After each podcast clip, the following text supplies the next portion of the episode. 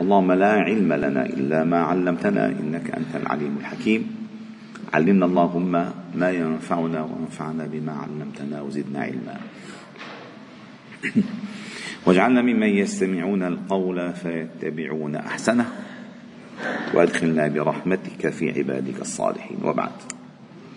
فلا نزال معكم أيها الاحباب الأكارم. في مجالس القرآن ضمن دروس قرآن الفجر. وقد وصلنا إلى قوله تعالى في سورة النساء الرجال قوامون على النساء بما فضل الله بعضهم على بعض وبما أنفقوا من أموالهم.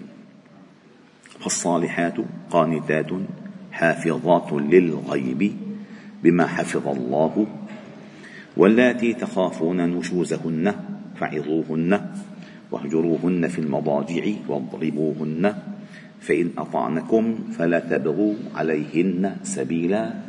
إن الله كان علي كبيرا. سبحانه وتعالى. وقبل أن نشرع في إكمال تفسير هذه الآية أو تدبر هذه الآية نلاحظ في سورة البقرة وفي سورة النساء أن كثيرة هي الآيات التي تنتهي بذكر أسماء الله الحسنى. كثيرة هي الآيات التي يختمه يختمها الله تعالى بذكر أسمائه الحسنى. وفي هذه إشارة قوية مهمة جدا إلى أن المعاملات المعاملات المالية الاجتماعية حتى العبادات البدنية المالية تحتاج لأن تستحضر الله تعالى بأسمائه وصفاته. وإذا بحثت أكثر من ذلك تجد أن الآيات تأتي أسماء الله الحسنى متناسبة مع ما يريده الله منك. مع ما يريده الله منك. لأن أسماء الله الحسنى أيها الأحباب الكرام هي الباب هي الباب الأساس في التعرف على الله. فالله هذه أسماؤه والله هذه صفاته وهذه أفعاله وهذه أحكامه. فأنت تتعرف من خلال ذلك لتصل إلى معرفة الله. فاعلم. أنه لا إله إلا الله.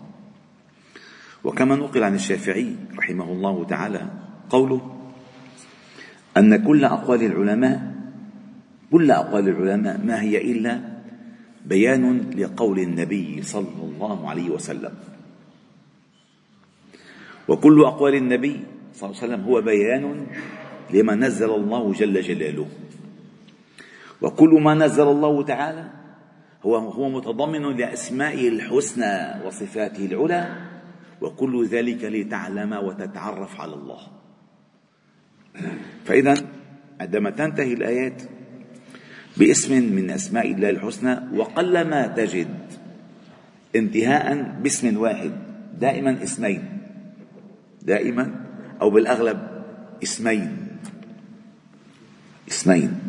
وهذان وهذان الاسمان اولا التعامل مع أسماء الله الحسنى وهذه تحتاج إلى درس خاص بل إلى دروس.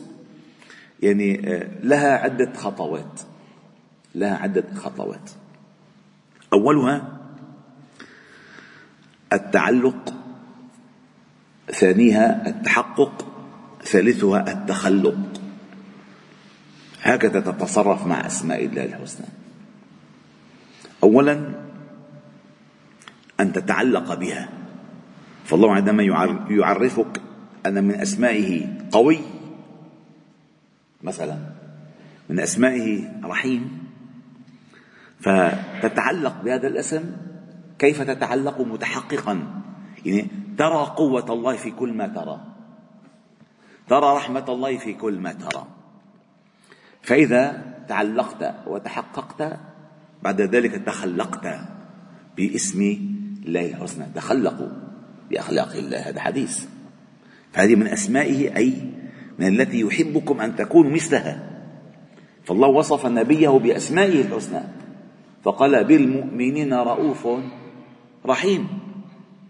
إن الله حيي ستير يحب الحياء والستر. إن الله جميل يحب الجمال. إن الله رفيق يحب الرفق. إن الله حديث نظيف يحب النظافة. جميل يحب الجمال. حتى يتخلق الإنسان. ولكن لا يمكن أن يتخلق إلا عندما يتعلق فيتحقق ثم يتخلق. لذلك عندما تنتهي آية الله التي فيها الأحكام الشرعية وتنتهي بأسماء الله الحسنى قف.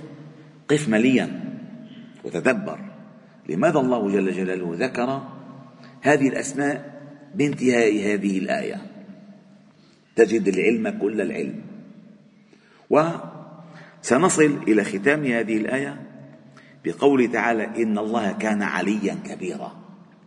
طيب عليا كبيرا سنسرد معكم الآيات آه، آه، بطريقة تفهيمية. الله تعالى قال يصف آه، عمل الرجال وعمل النساء.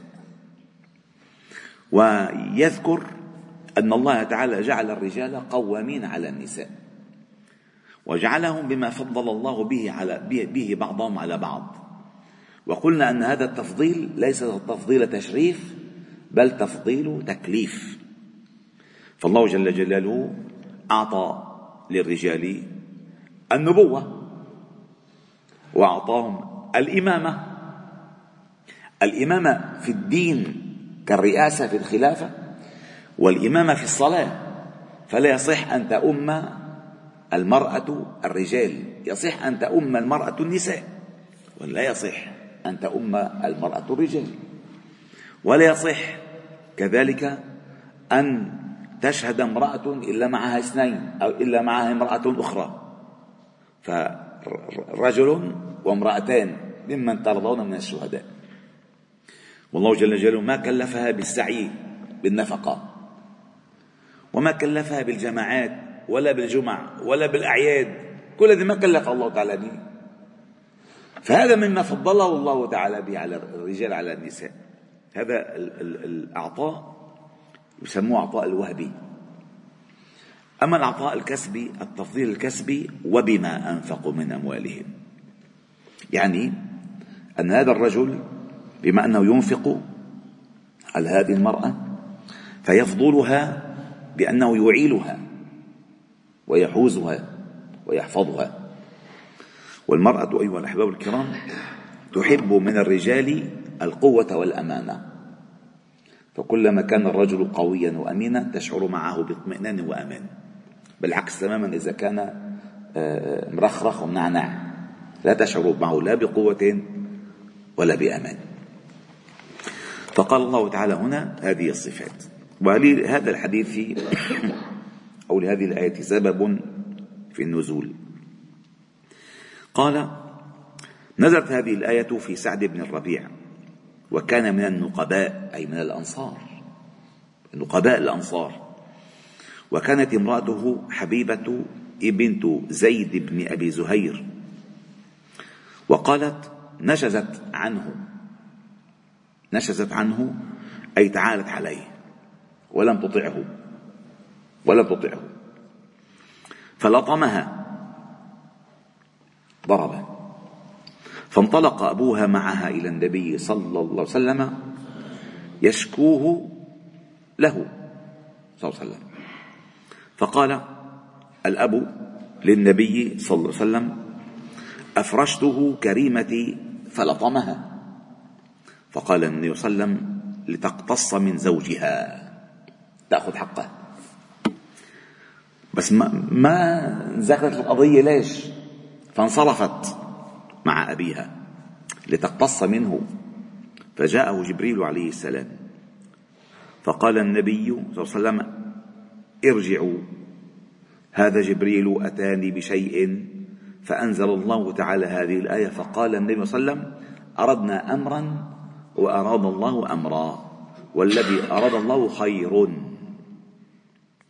والذي أراد الله خير يعني العلاج كيف يكون؟ فإذا هذه بالنسبة لسبب نزول هذه الآية.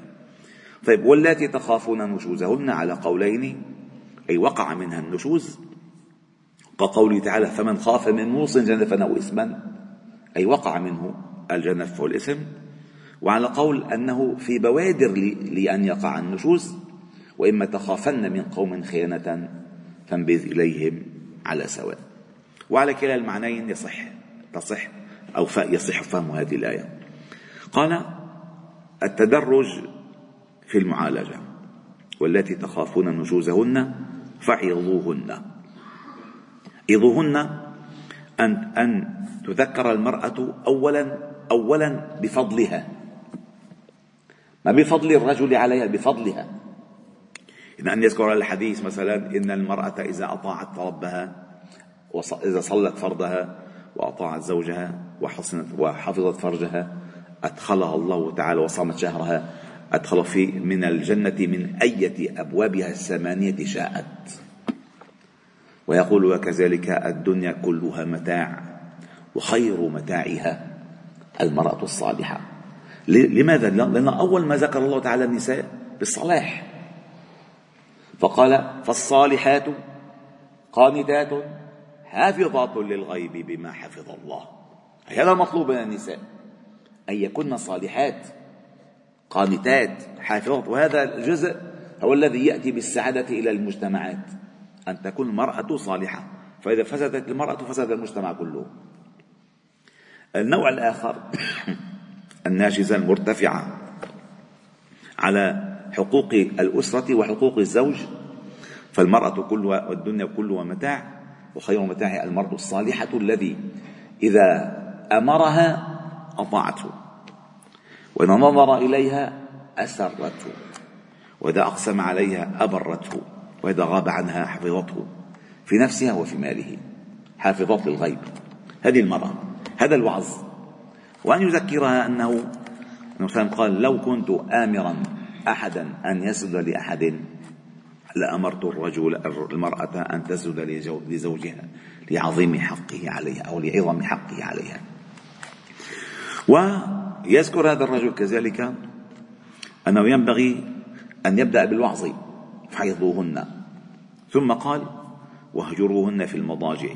وقال ابن عباس الهجر في المضاجع أن ينام في الفراش ولكن يدير يدير لها ظهره. فالله تعالى قال ولم يقل الله جل جلاله يهجرن يهجر فهجرهن عن المضاجع إنما قال في المضاجع فالهجر في المضجع. وليس أنه اطلعي برا ما بدي إياكي بالغرفة هذا لا يصح. لا يصح لا يصح لا منه ولا منه لا منه ولا منها فقال واهجرون في المضاجع واضربوهن. والضرب كما بين النبي صلى الله عليه وسلم هو ضرب بسواك. بسواك يعني ضرب تأديب وليس ضرب مصارعة حرة. إيه؟ ما ضرب مصارعة حرة. ضرب تأديب لتعلم أن هذا الزوج غاضب عليها. لتعلم أنه لو لم تنزل قيمتها عنده ما تجرأ أن يضربها أو أن يمد يده عليها. لتعلم. فإذا كانت صالحة ارتدعت. وإن كانت ناجزة يعني تستاهل قال واضربوهن فإن أطعنكم. حصل مشكلة وأطعنكم. فلا تبغوا عليهن سبيلا. إنه ما ترجع إنه تعمل تعمل جبار وتعمل قهار تعمل كذا. ليش؟ ليش؟ لأن الله كان عليا كبيرا. وهذا تهديد للأزواج. آخر آيات في ذكر أسماء الله الحسنى تهديد للأزواج. إياك أن تعلو عليها أو أن تتكبر عليها واذكر أن الله هو العلي الكبير ولست أنت العلي الكبير. هنا تفهم معنى ذكر أسماء الله الحسنى في نهاية الآيات. أن ترتبط بفهم أسماء الحسنى أن تتعلق وأن تتحقق وأن تتخلق. فلما الله يذكر بعد كل هذه الآيات بالعلاجات قال فإن أطعنكم فلا تابوا علينا سبيلا إن الله كان عليا كبيرا. لأن المرأة إذا أرادت أن تفسد بيتها استرجلت استرجلت على رجلها على زوجها. وإذا الرجل أراد أن يفسد امرأته عملها بكبر وعلو فإذا عملها بكبر وعلو خسرها وإذا عملته باسترجال خسرته. فالأصل أن أن يتواضعا معا يعني أن يتنزلا معا. فالله هو العلي والله هو الكبير المتعال. فلذلك آه، لمسنا الآن وكل آيات الأحكام فيها هذا السر. تنتهي بأسماء الله الحسنى تفكر لماذا الله ذكر عليا كبيرا؟ إلا من لم يكن حليما غفورا. عليا كبيرا لأن أحيانا الرجل عنده قهر. وكذلك المرأة عندها نشوز نشوز. فالنشوز يعالج بالوعظ والقهر يعالج بأن يعلم الإنسان أن ربه هو القهار هو العلي هو الكبير المتعال. والحمد لله رب العالمين. سبحانك وبحمدك نشهد أن لا إله إلا أنت نستغفر ونتوب إليك وصلي وسلم وبارك على محمد وعلى آله وأصحابه أجمعين والحمد لله رب العالمين.